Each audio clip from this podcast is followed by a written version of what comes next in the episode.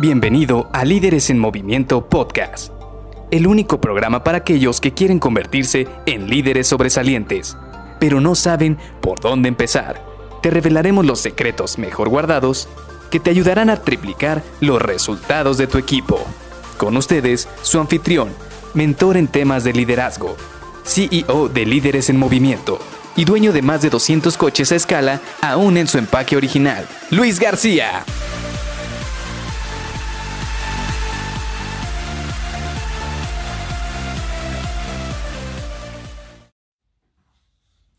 ¿Qué te parece este lugar? ¿Verdad que está muy padre? La verdad es que lo escogí porque el otro día me dijiste que te gustaba venir a comer pizza. Hola, ¿qué tal? Soy Luis García y te doy la bienvenida a Líderes en Movimiento Podcast. Hoy vamos a platicar de este principio de influencia que tiene mucho que ver con cómo hacemos las acciones que decimos. Es decir, esa congruencia que hay entre lo que profesamos, lo que decimos, lo que juramos, lo que incluso nos comprometemos con lo que realmente hacemos. Y de repente te vas a preguntar, bueno, ¿y eso por qué va a ser un este, gatillo de influencia? Pues muy sencillo, cuando la gente se compromete a algo, cuando la gente dice que es bueno en algo, cuando la gente entonces dice que pues hace algo muy bien, le gusta algo, eh, se identifica con algo, siempre a la hora de las acciones trata de ser congruente con eso. Vamos aterrizándolo un poquito más. Por ejemplo, como en el ejemplo que decía al inicio de este podcast, si en algún momento tú dices, ¿sabes que a mí me gusta la pizza? Y un compañero tuyo te dice o te invita, vamos a tal pizzería porque tú dijiste que te gusta la pizza, entonces, ¿qué es lo que te queda hacer a ti? Pues aceptar y disfrutar ese lugar. Y si eras congruente, si estabas siendo realmente honesto al decir esto, pues entonces vas a disfrutar el lugar y ahí es donde se crea la congruencia. Entonces, esto es prácticamente lo que buscamos a la hora de que haya ese sentido de congruencia y de coherencia con lo que se está pidiendo. ¿Cómo lo puedes aplicar en tu organización? ¿Cuántas veces no has ido a una reunión y de repente se generan acuerdos? Pues bueno, esta es prácticamente la manera fácil y rápida en la cual tú puedes generar congruencia y consistencia con las personas. O por ejemplo, sales de esa misma reunión y generan una tabla de actividades donde se asigna un responsable y una fecha en la cual se tiene que cumplir esta actividad.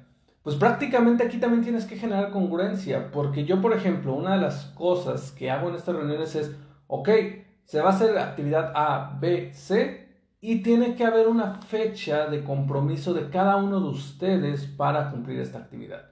Es decir, de esta manera lo que estás diciendo es que estas personas se tienen que comprometer, tiene que haber coherencia entre lo que se están comprometiendo en esa reunión contra lo que va a pasar en realidad. Y sí, aquí yo también soy de esas personas que hasta te pregunta dos o tres veces, ¿estás seguro que en esta fecha vas a terminar? Porque no sé si te ha pasado, pero y aquí viene una contraparte, digo, sin salirnos tanto del tema, pero a veces hay personas que te dicen que sí a una fecha y realmente sabes tú que quizás no la van a poder cumplir, que quizás nada más dicen que sí porque no, no están viendo todo el tamaño de la actividad que se quieren hacer y ahí es donde les tienes también que ayudar. También les tienes que decir, oye, ¿sabes qué?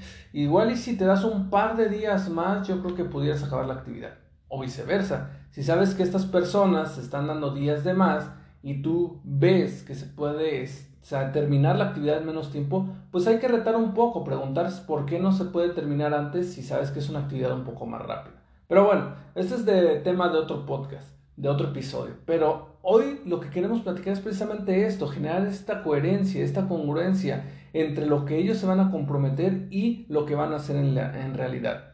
Otra de las cosas, otra de las maneras son, por ejemplo, los voluntariados. ¿Cuántas veces no vienen eh, equipos de recursos humanos, equipos de seguridad dicen, ¿saben qué? Necesitamos voluntarios para lo que es primeros auxilios, o voluntarios para cuidar la seguridad del área, o voluntarios para apoyar en X eh, actividad que va a llevar la empresa. Pues prácticamente también esta es una manera en la cual se puede generar coherencia y congruencia, porque las personas que se están comprometiendo a este voluntariado, entonces lo están haciendo de propia mano, lo están haciendo por iniciativa y tienen que ser congruentes con ese primer paso que ya dieron al comprometerse con ese voluntariado. Y pues bueno, una manera o un tip que va ligado con el episodio de ayer, así que si no lo has escuchado, escúchalo porque es muy bueno, es precisamente ligar el, el gatillo de influencia de autoridad con el de coherencia. Porque ayer platicábamos de que tú, cuando presentas a una persona como un experto en algo, esta persona tiene que ser congruente con esa presentación. No solamente porque él dijo que era un experto, sino porque viene respaldado también por una tercera persona que lo presentó y que está poniendo su reputación en juego para mostrar que él es un experto.